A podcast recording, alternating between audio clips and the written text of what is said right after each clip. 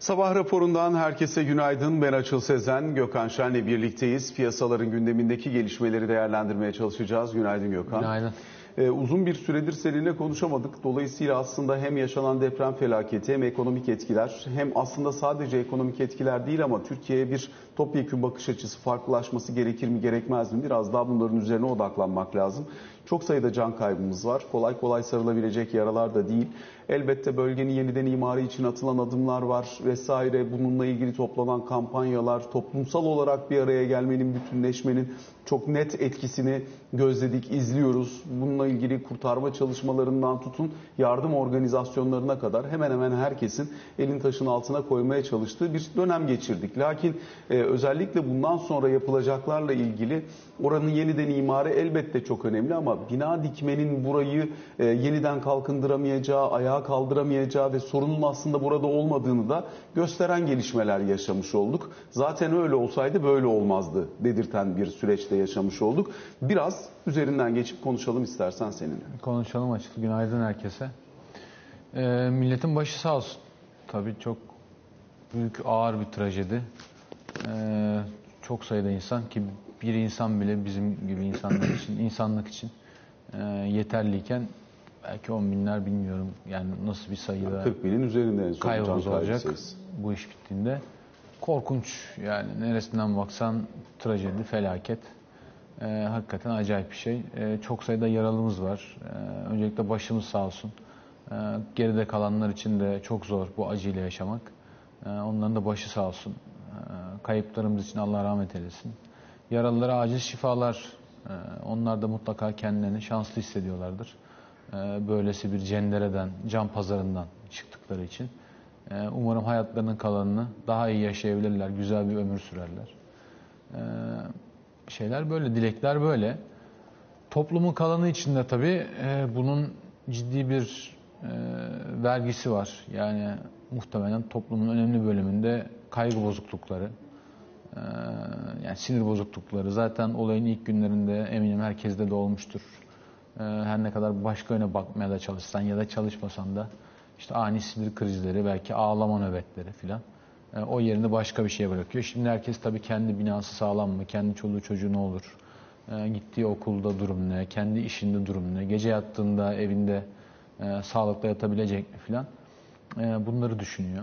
Tabii 99 depremi yaşandığında sosyal medya e, ve insanların yani olana bitene e, erişim gücü daha kısıtlıydı. Şimdi e, hangi apartmanın altında kim var?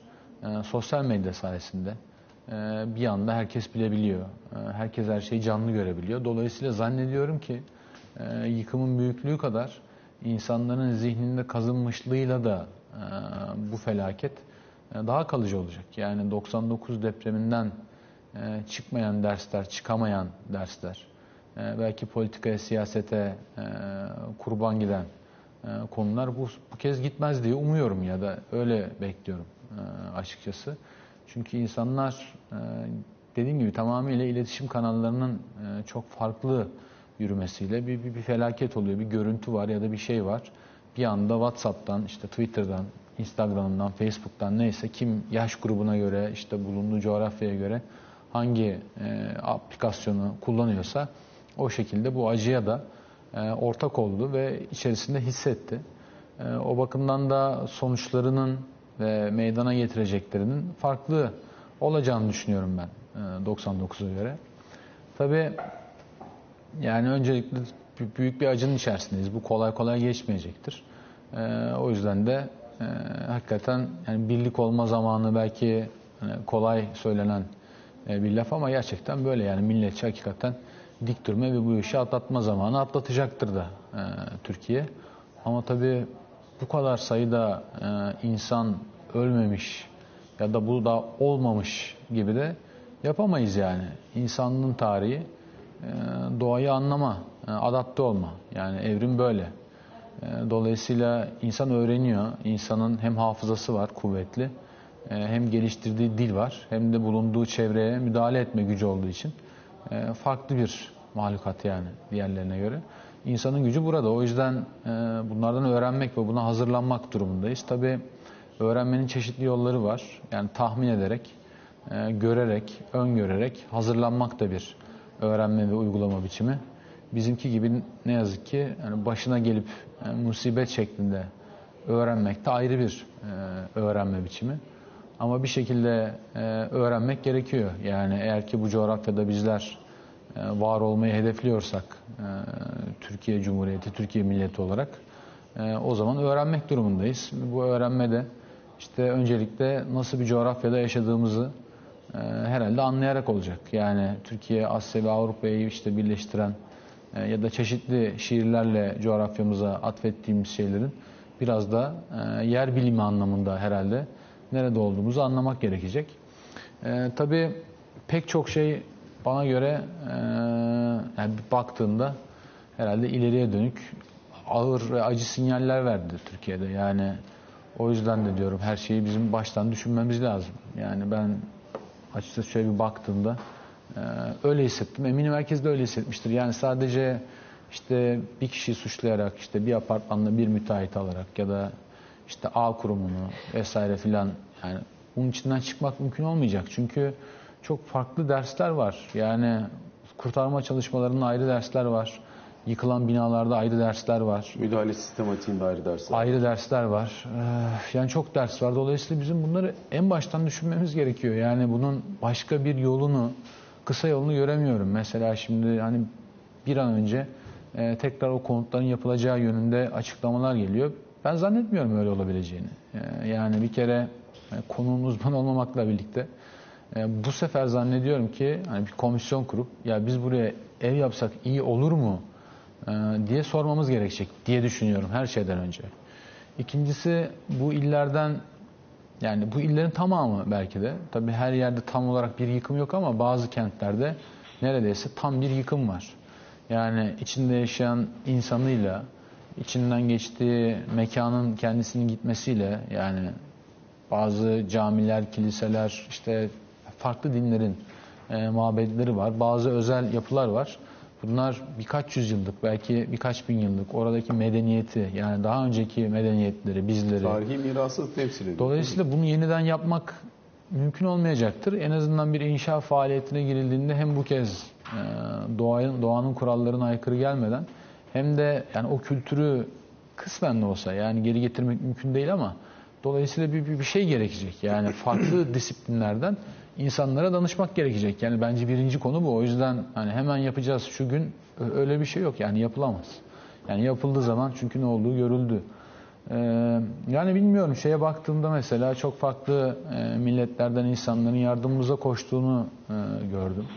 Hani Türk'ün Türk'ten başka dostu yok vesaire ne bileyim dış güçler ya da işte politikanın günlük e, işlerine kurban giden ya birçok şeyi belki yeniden hatırlamamızı sağladı. Yani e, ya bir millet var insan milleti e, birbirine yardımcı olabiliyor. Yani bu bu bile bazı şeyleri baştan düşünmemiz gerektirecek bir gelişme. Yani beğenmediğimiz, it dediğimiz, kafasına kürekle vurduğumuz, bazı yerlerde e, zehirlediğimiz köpeklerin bizi mesela bu depremde e, canlı kurtarma çalışması. Tabii hayvandır yani bir düşünceli yapmıyor ama yani bu bile hayvana bakışımızı belki değiştirecek olaylardan biri olmalı. Ta Meksika'dan e, gördüm geldi bir şey vardı, güzel bir hayvan vardı. O da canını vermiş e, depremzedeleri ararken. Yani hayvana bakışımızı bile e, belki baştan düşünmek gerekecek. Ya da yabancıya bakışımızı, o insanların burada çırpınmaları, binlerce insan geldi. Yani hem maddi hem manevi hem de kendilerini riske atarak e, bu arama kurtarma çalışmalarına e, katıldılar. Organizasyonun önemini gördük. Yani bu bile belki baştan bazı futbolcuları gördüm mesela. E, yani nefret objesi haline gelmiş, işte küfür edilen, ölmesini istediğimiz, bağıra çağıra söylediğimiz filan. Çocukların acayip bir canhıraş şekilde depremde yardımcı olmaya çalıştığını, yani insana bakışımızın belki değişmesi gerektiğini, yani daha önce şöyle bildiğim bir adam, şimdi böyle çıkabiliyor. Demek ki aslında belki de hiçbir zaman öyle değildi. Yani belki biz bambaşka gördük. Anlatabiliyor muyum? Yani bu bile insana bakışımızın değişmesi gerektiğini gösteriyor. E, yani binaların böyle işte patır patır yıkılıyor olması yani bir çırpıda geçebileceğimiz bir olay değil ki. Yani burada e, çok farklı işler var. Yani hani bunu yapan, bunu denetlemeyen, iznini veren, bakanlığa bağlayıp tekrar tekrar yaptıran e, tekrar denetlemeyen, orada oturmaya razı gelen ya bu politikaları baştan düşüneceğiz yani en baştan düşüneceğiz. Yani bunlar çok ağır sorumluluklar, kolay işler değil. Yani İmara açanları da, imara açılma gerekçelerini de, Tabii. buradaki yasal süreçlerin ne olduğunda yoksa müteahhiti alabilirsiniz. Müteahhit suçlu da olabilir, suçsuz da olabilir. Sonuç itibariyle müteahhit eğer bir kusuru varsa kolluk kuvveti bunun peşinden gider, gereği neyse yapar. Ama onun ötesinde hani sadece binayı yapan değil ki o binayı yaptıran, o bina için o imar iznini veren, onun denetimini zamanında ve doğru şekilde gerçekleştirmeyen, yıkım gerekiyorsa o yıkımı gerçekleştirmeyen, tahliye gerekiyorsa o tahliyeyi yapmayan, sorumlusu kim varsa bunlarla hesaplaşılmadan cadı avı şeklinden bahsetmiyorum. Yenisini inşa edebilmek için eskisini bir artık düzene koymak lazım ki üstüne daha temiz bir sayfayla doğru şeyi yaparak hareket edilebilsin. Yoksa hani biliyoruz Düzce depreminde de e, işte Yalova'da da tanıdığımız bildiğimiz insanlar da var. İzmit'te de benzer şekilde e, binası yıkılmış. Bir sürü yerde bir sürü başka görev almış. E, Gene imarla ilgili karar verici pozisyonlara gelmiş falan. Yani var böyle bir sürü örnek. Bunlara artık izin vermemek lazım. tabii yani bir belediye binası, e, bir hastane Bir okul. yık- yıkılmamalı. Yık- Yani çok örnekleri var. E, Yani isim vermeden filan geçiyorum. Maksat çünkü şey değil yani birine vurmaktan ziyade hakikaten yani hayatta kalmaya çalışıyoruz. Mesele bu yani bundan sonrası için. Ee, yani aynı kuruluş iki tane şey yaptırıyor, e, okul yaptırıyor. Biri şurada biri burada arada 100 metre var. Telefonu şöyle çevirdiğinde görebiliyorsun. Bir tanesini kamu yapıyor, bir tanesini özel yapıyor. Bir tanesi ayakta, çivi bile oynamamış, öbürü Özelin yaptığı ayak. Evet, Devletin öbürü yaptığı, sallanmış yaptırdığı gitmiş. çocuk. Yani bu, bu normal değil. Bu hiç normal değil. Yani e, bu normal değil. Sonra e, tabi bunları baş, konut politikasını mesela bambaşka düşünmek gerekiyor. Yani ben yıllardır e, bu konuyla ilgili konuşan, e, yazan, bunu düşünen biriyim. Çünkü konut politikası önemli bir iş. E, yani bu konutları bir zenginleşme aracı olarak ya da işte sanki konutun değeri yukarı gidince diğerlerinin gitmiyormuş, sadece piyango sana çıkıyormuş gibi bambaşka şekillerde insanlara anlattılar. Yani bu konut politikası, konutun tek ellerde toplanması, arsa fiyatları falan yani bunların her şeyinin e, yanlış olduğunu görmek lazım. Bana göre yani eğer ki konut politikasıyla fiyatlarla falan ilgilenenler varsa ya bu depremden sonra zaten Türkiye'deki bütün konut fiyatları bana göre yani hepsinin yalan olduğu bir kere ortaya çıkmıştır. Yani bana mezar oluyorsa onun bir değeri olamaz. Yani benim üstüne para almam lazım içinde yaşamak için. Ve şu an e, Türkiye'de kaç tane konutun gerçekten dayanıklı olduğu ancak uzun çalışmalardan sonra ortaya çıkacak. E şimdi bir konut sağlam değilse nasıl para edebilir ben anlamıyorum. Ya da benimki sağlam ama yanımdakiler yıkılacaksa benim aldığım konut o gün geldiğinde beni bir kaosun içinde saklayacak yani o para eder mi? Yani dolayısıyla senin yaşadığın yer, onun sağlamlığı ve muhitin durumu da çok önemli. Yani her şey yanlış fiyatlandı Türkiye'de. Her şey yanlış anlaşıldı. Bunun da baştan düşünülmesi lazım. Ben yani yıllardır bunu anlatmaya çalışıyorum. Yani farklı bir yerde de olabilir. İstanbul'da olsa e, yine aynı insanlar, aynı acı, aynı keder. Ama ekonomik etkileri bakımından yani bağımsızlığın riske girer. Oralara gidersin yani ve e, yardım filan da bulamazsın.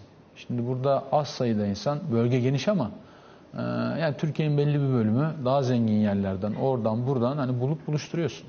Ama daha fazla sayıda insana, daha büyük bir ekonomik etkiye yani yardım da edilemez. Anlatabiliyor muyum? Yani kendimizi bunun içerisinde bulmayalım. Yani dolayısıyla e, bütün yapısı, imarı, belediyeciliği, bakanlığın bu işe bakışı, konut politikası, İletişim altyapısı. şirketleri her şeyi baştan düşünmek lazım. İletişim hakeza öyle. Ee, yani ne çekim gücü kaldı, ne bir şey kaldı. Hani iletişemedikten sonra geriye bir anlamı kalmadı. Ama ben reklamları hatırlıyorum. Öyle demiyordunuz. Biz burada konuştuk yani hani geçen hafta boyunca sen burada değildin ama hani sloganı bağlan hayata olan operatör var. O işte şebekenin kendi yaygınlığını tehdit edebileceği için genişlemesine müsaade etmiyor. Türk Telekom bir kamu şirketi sonuç itibariyle Türk Telekom şu an itibariyle yönetimi de kamu tarafından gerçekleştirildiği için bu depremde çok şükür ona bir şey olmadı ama fiber altyapıda bir problem olduğu takdirde alternatifi yok.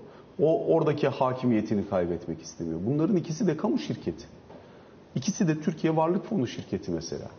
Ve e, açıkçası yatırımlar mesela 5G ile ilgili yatırımlar vesaire bu şirketlerin içerisindeki kaynak yetersizliği nedeniyle şu an itibariyle yavaşlatılmış durumda. Biz bunu Güntaş Şimşek'le defaatle konuştuk. Hani buralarda daha hızlı ilerlenebilir, daha hızlı aksiyon alınabilir, buradaki altyapılar iyileştirilebilir veya ortaklaşa bazı şeyler yapılabilir. Bunların hepsinin önünde farklı gerekçelerle kiminde bir şirketin çıkarı, kiminde bir şirketin çıkarı ama bu şirketler artık kamunun şirketi. Mesela GSM altyapısını Türkiye'nin baştan tasarlaması lazım. Bu kamu ağırlıklı bir politika mı olacak yoksa özel sektörle liberal bir yapısı mı olacak? Buna karar verilmesi lazım. İkisinin şu tercih doğrudur demiyorum. Birinden birine tercih edilmesi lazım diyorum. Bu, bu model işlemiyor çünkü. Benim çekim gücüm şu kadar, ben şu kadar çekiyorum, şu kadar kapsıyorum, şu kadar haneye geliyorum. Ya tamam da iyi günde çekiyorsun da enkazın altındayken ben eğer ulaşamıyorsam veya enkazın altındaki yakınıma ulaşamıyorsam, yer bildirimine ulaşamıyorsam bir faydası yok. Vodafone'un CEO'su geldi Engin Bey. Onunla konuştuk. Bölgede %50-50, %50 kule, %50 bina üstü baz istasyonu olduğunu. İstanbul'da belli başlı bölgelerde %70, %80 bina üstü baz istasyonu olduğunu, bina yıkıldığı anda baz istasyonlarının çalışmasının haliyle mümkün olmayacağını, elektrik kesintisi olduğu takdirde bunların çalışmasının imkan dahilinde olmayacağını, yarın bir gün İstanbul ya da işte Marmara depremi neresiyse, Türkiye'nin neresiyse benzer bir sorun olduğunda Türkiye'nin gene iletişim kuramayacağını söyledi. Bu sektörün en büyük 3 oyuncusundan bir tanesi. 3 tane oyuncu var. Bir tanesi söylüyor. Dolayısıyla hani bütün bu altyapıya da yeniden karar vermek lazım. Kamu şirketi ise özelleşmeyecekse bundan sonra bu şirketler o zaman ona göre kar sahibi gütmeden yani bağış yapıyorlar Allah razı olsun da bağış değil çekmen lazım. Yani eğer böyle olacaksa ona göre kamu şirketi ise bunlar o zaman kar sahikiyle değil alanını koruma sahikiyle değil kamu faydası sahikiyle hareket etmesi lazım. Kamu bankası kar sahikiyle mi hareket ediyor Türkiye'de senelerdir? O zaman neden GSM şirketi karını korumak için bu kadar bastırıyor? Yani altyapıyı baştan kurmak lazım. En çok ihtiyacımız olduğu yerde onlardan destek alamadık mesela. E dolayısıyla bunu yani şimdi hani olmadı gibi mi düşüneceğiz? Yani onu demeye çalışıyorum. Yani baştan düşünmek gerekiyor. Bunların hepsi hatalıymış. Dolayısıyla e, yani yıllardır konuşulan şeyler. E, tabii her şeyi söyleyebilirsin. E, iletişimde yani galip gelebilirsin. Ne bileyim elinde bir güç vardır. E, susturabilirsin filan. Ama yeterince kanıt biriktirdikten sonra, biriktikten sonra e, geriye bir şey kalmıyor. Şimdi insanlar öldüler, yakınlarını kaybettiler. Artık yani kimseye bir şey de anlatamazsın. Hiçbir şey anlatamazsın. Ee, o bakımdan bunu baştan düşünmek lazım. Yani bugün tüm dünyada e, hazır bir iletişim, internet falan e, kavgası varken Türkiye'de burada yani kendi ulusal çıkarlarını e, ileri vadede bu işler farklı yönlere gittiğinde nasıl bir altyapı kuracağını falan düşünmek durumunda yani. Mesela doktorlara, sağlık çalışanlarına, profesörlere yani yıllardır tutumumuz gitgide anlaşılmaz bir şekilde sertleşiyor. Şimdi acayip lazım oldular mesela. Yani olurlardı zaten. Olmaz değiller. Şimdi yani o profesörlerin, o bilimin söylediği şeylerin ne kadar kıymetli olduğunu e şimdi anlayabildik. Yani yıllardır e, bizim göz önünde gördüğümüz insanlarla geride kalanlar arasında bir fark varmış. Yani geride kalanlar bize lazımmış. E şimdi bizim bunu baştan düşünmemiz lazım. Yani demek ki e, ülkenin okumuş insanlarını, bilimle e, uğraşan, Türkiye'ye fayda sağlayabilecek insanlarını bir şekilde burada tutmamız gerekiyor.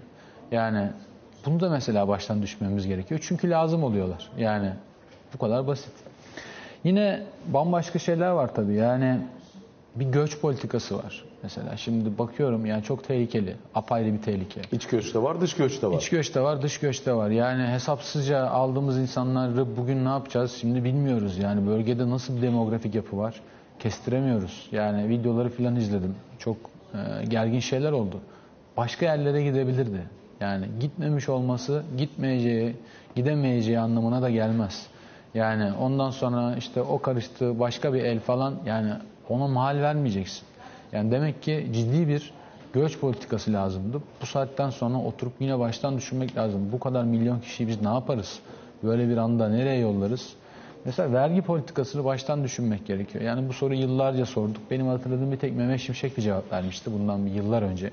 O da verdiği yanıtlarda e, duble yollara falan gitti demişti deprem için toplanan vergiler. E demek ki bunun duble yollara gitmemesi lazımmış. Yani demek ki e, bunun harcamasında bir önceliklendirme gerekiyormuş. Ve aynı zamanda daha kolay erişmesi lazımmış vatandaş. Yani hesap verilebilirliğin olması lazımmış. Yani buna accountability diyorlar. Yani hesaba çekilebilme, hesap verebilme, şeffaflık karşılıklı işteş bir şey. Yani biri soracak, öbürü verecek, karşılıklı gidecek. Yani bunu mesela şimdi bizim baştan düşünmemiz lazım. Yani hem bir vergi politikası hem şeffaf hem de anlaşılır. Yani bundan sonra nereye gidecek? E, ekonomik tahminleri, e, birimleri de düşünmek lazım. Yani ne kadar bir hasar oldu? Ne kadar bir milli hasıla etkisi olacak? Enflasyona, emek piyasasına nasıl etkileri olacak? Şimdi mesela yardımlar geliyor, toplanıyor falan ama bizim neye ihtiyacımız var şu an? Onu bilmiyoruz yani. Ne kadar ihtiyacımız var? Bu şehirleri baştan mı kurarız? Ee, bunun ne kadarı sosyal politikalara gitmeli? Yani oradaki insanlara 10 bin TL mi vermek iyi? 100 bin TL mi vermek iyi? Hiç vermeyip evlerini mi yapmak lazım? Nasıl bir mix lazım? Emek politikasında neler olur? Yani oranın kalifiye çalışanları farklı gö şehirlere göç ederlerse nasıl bir daha orada o sanayiyi kurarız? Mesela orada özellikle tekstil. Yani toplam üretim içerisinde inceledim baktım 10 tane ilde tekstil %40'da öne çıkıyor. Yani nasıl aşarız bunu acaba? E sonra sigorta politikasını herhalde yine baştan düşünmek gerekiyor. Yani DASK'ın kapsayacağı işler ne olmalı? Toplam fiyatı ne olmalı? Primi ne olmalı? Ee, herkesin başından bunları belki baştan düşünmek gerekiyor. Yani düşünüldü, bir şeyler yapıldı ama şimdi bir daha düşünmek gerekiyor. Bambaşka bir iş yani bu. E işte yine Türkiye'de ekonominin durumunu belki yine düşünmek gerekiyor. Türkiye eğer ki böyle bir dönemdeyse yani böyle bir coğrafyadaysa ve hakikaten bir günde yine bu iş belki daha da büyük şekilde gelecekse Türkiye'nin buna hazır olması gerekiyor. Bu hazırlık için kaynaklardan ne kadarını hangi süreyle buraya aktarması lazım. Yani ekonomiden anlayanlar, finanstan, maliyeden anlayanlar oturacaklar. E, yer biliminden anlayan, farklı bilimlerden insanlarla bir araya gelecekler. Onların planını alacaklar. Ona göre bir şey çıkaracaklar. Bir bütçe çıkaracaklar. Ona göre de Türkiye bundan sonra artık kim olursa olsun başta gelirinin bir bölümünü belki en başta daha yüksek sonra azalan biçimde sanki kendini emekli ediyormuş gibi öyle düşünerek bunu ayırmak durumunda kalacak. Ama tabii önce bir hesap yapmak lazım. Bunun için veri gerekiyor. Yani hangi binada kaç tane insan var? Ee, bu insanlar ne yapıyorlar? Nasıl bir şeyin içerisindeler? Yani şu kadar Suriyeli, bu kadar Suriyeli diyorsun. Nerede kim var? Ya bilindiği kanaatinde değilim yani. Asla değilim. Dolayısıyla nasıl hesap yapacaksın? Ölçmediğin şeyi hesaplayamazsın ki bence yani oluşan kaosun da büyük nedenlerinden bir tanesi bu yani. Sonra personel politikalarını, eğitimi herhalde yine baştan düşünmemiz lazım.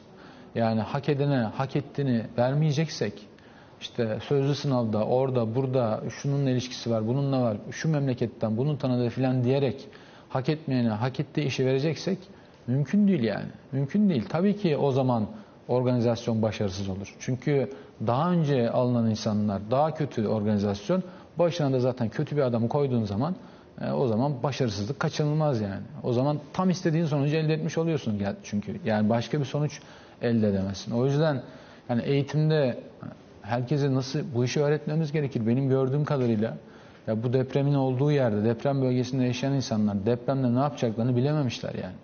yani ölümlerin ne yazık ki önemli bir bölümü de belki belki hayatta kalabilecekken merdiven boşluğunda şurada burada yakalamış insanları. Yani nerede duracağımızı dahi bilememişiz. Nerede duracağım? Bu kadar kamu reklamı, kamu spotu yayınlanıyor. Bu kadar. Kimse izlemiyor bence ama yani hiç olmazsa e, bari buna ilişkin anlamlı bir şeyler olsun yani. Hiç olmazsa. Yani deprem olduktan sonra depreme bir isim takmak, ona bir logo tasarlamak, ona bir şarkı yapmak filan bunlar çok lümpen işler yani. yani. Önemli olan buna hazırlanabilmek. Anlatabiliyor muyum? Yani bizim bunu da baştan düşünmemiz lazım. E bir de bundan sonra e, siyaseten de yani herkesin artık herhalde bu işi yani bir numaraya çekmesi gerekiyor. Ben zannetmiyorum ki bundan sonra deprem demeyen, ona ilişkin politika üretmeyen, bütün diğer politikalarını bununla uyumlu hale getir. Yani en başta bu zaten. Yani Japonlar niye böyle yaptılar? Deprem bölgesindeler. Deprem olduktan, öldükten sonra hiçbir şeyin anlamı kalmayacağı için bir numara bu. Önce bunu halledeceksin. Yani önce sağlama alacaksın. Yani bir felakette, bir aksilikte kötü giden, yıkılan bir organizasyon olmaz. Organizasyonlar esnek olurlar yani. ve bu tip şeyleri öngörülebilen Zaten yıkılanı yapana denmez organizasyon ya da devlet diye. Yıktırtmayana denir aslında normal E, tabii. şartlar altında. Yıkılmasına müsaade etmeyecek şekilde yapımını denetleyen, yaptıran ona denir. Dolayısıyla evet tabii ki yıkılanın yeniden yapılması çok değerlidir de e, önemli olan bize orada lazım. Tabii ki en başta yani bugün engellemek birlik yani. günü beraber olacağız. Beraber yani milletin de millet olduğunu da gördük. Değil mi? Yani yani Türk milletinin artık bir ülküsü tırnak içerisinde kalmadığı, beraber yaşama arzusunun kalmadığını düşünen, seslendiren yarı aydın tiplerin de haksız olduğunu gördük. Yani millet milletin yardımına koşuyor. Ya bir de bölgede ideolojik olarak taban tabana zıt olan aslında her ortamda birbiriyle kavga eden bir sürü ekibin nasıl bir arada çalıştığını, birbirlerine çay yemek servisi nasıl yaptıklarını falan da duyduk dinledik. E tabii ki millet böyle olunur. Yani hiç ne olduğunu anlamadığımız, işte Z deyip şöyle bir kenara attığımız kuşağın mesela ne kadar e, yardımsever olduğunu. Bütün bu çocuklar çalıştılar. Yani biz daha kendi gençlerimizi bile anlamamışız. Anlatabiliyor muyum? Yani bizim bunu da baştan düşünmemiz lazım. Yani uzaydan gelen bir nesil gibi gördük. Anlamadık yani. Anlamadık. Uyku tulumlarında yattılar, soğukta çalıştılar, enkaz altında çalıştılar. E, dolayısıyla- Yardım organize ettiler, götürdüler. Bu da yanlışmış yani anlatabiliyor muyum? Yani bizim bunu da baştan düşünmemiz lazım. O bakımdan yani oturacağız, düşüneceğiz. Ee, her şeyi baştan yapacağız. Yani her şey hatalı, her şey hatalı. Hepsini baştan yapmak lazım. Yani çok büyük hatalar var. Ee, yani bu hesaplar ödenir filan ayrı o değil konu ama yani hepsini baştan düşünmemiz lazım. Yani düşünmeden hani oraya onu diksen, buna bu kadar ayırdım, buna bu kadar yardım topladım. Yani hiçbir anlamı yok. Yani bugün artık bu, bu yarayı sarsan ee, yarın yani amacımız artık tamam yarayı zaten saracağız ama yarın da başka büyük şeyler açılmasın vücudumuzda. Yani bizde de artık delinecek yer kalmadı yani. Anlatabiliyor muyum? Yani şey bu, konu bu. Buna nasıl hazırlanacağız? Oturup milletçe bunu düşüneceğiz. Şimdi tabii hani ölülerimizi, yaralılarımızı, hayatta kalanları, yaraları sarma zamanı ama 3 ay, 5 ay, 3 sene, 5 sene değil yani. Çok hızlı biçimde de e, yeniden inşa ve yeniden düşünme tarafına gireceğiz. Yani bu milletin bir evladı olarak benim isteğim, öngörüm e, ve şeyim budur yani. Talebim budur yani. Çok hızlıca bir de ekonomi ve ekonomi üzerindeki etkisini değerlendirmeye çalışalım. Çünkü çeşitli hesaplamalar var ama e, daha tabii yıkımın boyutu, kırımın boyutu çok net ortada değil. Hala değil. Dolayısıyla şu anda yapılan hesapların önemli bir kısmı afaki kalıyor. Biraz bakkal hesabına da dönüyor. Çünkü bilmiyorsun yani fabrikanın ayakta kalmış olması aslında senin için ekonomik değerin sürmesi anlamına gelebilir ama içinde çalışanı yoksa onu tekrar ayağa kaldırabilecek, hayata döndürebilecek bir e, çalışan profili kalmadıysa o zaman onun ekonomik değerinden de bahsedemiyorsun maalesef. Dolayısıyla bunu daha görmediğimiz için yapılan hesaplamalar biraz afaki gibi geliyor bana. E, biraz da çok hızlıca kaç dakikada onu değerlendirelim. Ee, yani ben oturdum çalıştım 10 tane ili inceledim. Yani 13,5 milyon nüfus var. Ee, toplam nüfusun %16'sına tekabül ediyor. Tabii ki bunun hepsi aynı oranda e, etkilenmedi. Milli hasılanın %9'una tekabül ediyor. Tüm bu 10 ilimizin yarattığı yıl içerisindeki işte mal ve hizmetlerin toplamı. E, fakat tarımın mesela ülkede kabaca %15'ini yapıyor bu iller. Yani tarım konusunda epeyce kuvvetli bir bölge. Verimli bir bölge. İhracatın %9'u yine bu bölgeden. Fakat bütçeye katkı zayıf. %5'ler civarında. E, bölgenin özelliği bu. Kalan pek çok şey yani ülkenin %10'u yani satılan araç sayısı vesaire filan baktığında yani tam bir ülkenin %10'undan aslında bahsediyor gibi düşünmekte fayda var yani. Şimdi 99 depremi ve sonrasına baktım. Tabii bu tip felaketler olduğunda bir felaketin boyutu, e, ikincisi olduğu yer alandan ziyade yani maddi hasar yarattığı e, ve verdiği zarar, e, oranın toplam ülkenin payı ve işte diğer beşeri unsurları içerisindeki ve maddi unsurları içerisindeki payı bir de ekonominin o anki durumu yani o olduğunda ekonomik eğilim trend ne yöneydi? İşte büyümesi, bütçe performansı, cari dengesi vesaire ne yöneydi? Ondan sonra nereye gidebilir? Bunları ayrı ayrı değerlendirmek lazım. Dünyada e, yani şu bilgi seviyesiyle bu dakika itibariyle hakikaten düzgün tahmin yapabilecek bir sistem hiç olmadı şu ana kadar. E, Bundan sonra da olmayacaktır. Ekonomik etkiden bahsediyorum. Ama tabii ki yani eğilim olarak yani büyümeyi aşağı çeker bu. Yani bu buna şüphe yok. İkincisi e, bir bölüm e, varlığına da ülkenin halel geldi, ziyan oldu. E, Fakat bu tabii büyümeden tıraşlamıyor bildiğin gibi. Çünkü bir sene içerisindeki yaratılan mal ve hizmetlerin büyümesini aslında biz çok kabaca milli hasıla e, büyümesi diyoruz. Dolayısıyla çok teorik söylüyorum. Hani olanı sıfırdan yıksan, finansmanını, malzemeyi bulduğunu düşünerek baştan yapsan diyelim ki 100-500 büyüme bile elde edersin. Yani büyüme öyle bir şey. Dolayısıyla baştan yapmak aslında büyümeye katkı sağlıyor. Ee, yani bu sene 3 civarı bekleniyordu büyüme. Bu, bu aşağı doğru gidecektir yani güneye gidecektir. Ha bu 2'ye mi 1'e mi 0'a mı gider? Ee, bunu tahmin etmek güç. Ee, ama çeşitli bütçesel kısıntılar, e, kısıtlamalar getireceği için ben e, biraz daha yani birlere doğru, sıfırlara doğru gider e, diye düşünüyorum. Bu böyle bir felaketten sonra işletmelerin tekrar e, oyuna dönmeleri de e, çok önemli bir konu. Mesela 99 depreminde çalışmalar var, oturdum inceledim. Yani 17-18 haftada hemen hemen e, bütün ekonomi e, rayına girmiş gibi görünüyor o bölgede. Pek çok işletme anlamında dönemeyenler oldu mutlaka ama yani yıkıldıysa zaten yapacak bir şey yok. Bu da 4 aya tekabül ediyor. Buradaki ziyan 4 ayda toparlanabilir mi çok emin değilim. Yani o yüzden biraz daha kalıcı e, kayıplar vardır. Bütçeye yük olarak 2 senede 1-1,5 puanı çok geçer gibi ben tahmin etmiyorum. E, benim en sıkıntılı gördüğüm konu enflasyon ve emek piyasası. Yani orada çalışanların durumu, tekrar dönme durumları farklı yerlerde istihdam konusu ve enflasyon. Yani tarımsal üretimde payı yüksek olduğu için Türkiye'de enflasyon zaten yani anlamlı bir iş yapılıp aşağı çekilmediği için enflasyon konusunda ben e, ekstra yükler bineceği kanaatindeyim. 5-10 puanlara varabilir bu. O bakımdan yaz aylarında 40'ın altına gelecekti enflasyon. Muhtemelen gelmeyecektir. E, benim beklediğim majör etkiler burada. E, sonra daha detaylı konuşuruz tabii ama e, yani ilk tespitlerim böyle. Yani. Peki kısa bir araya gidelim. Sonrasında Can Türkoğlu da bizlerle olacak. Kaldığımız yerden devam edelim.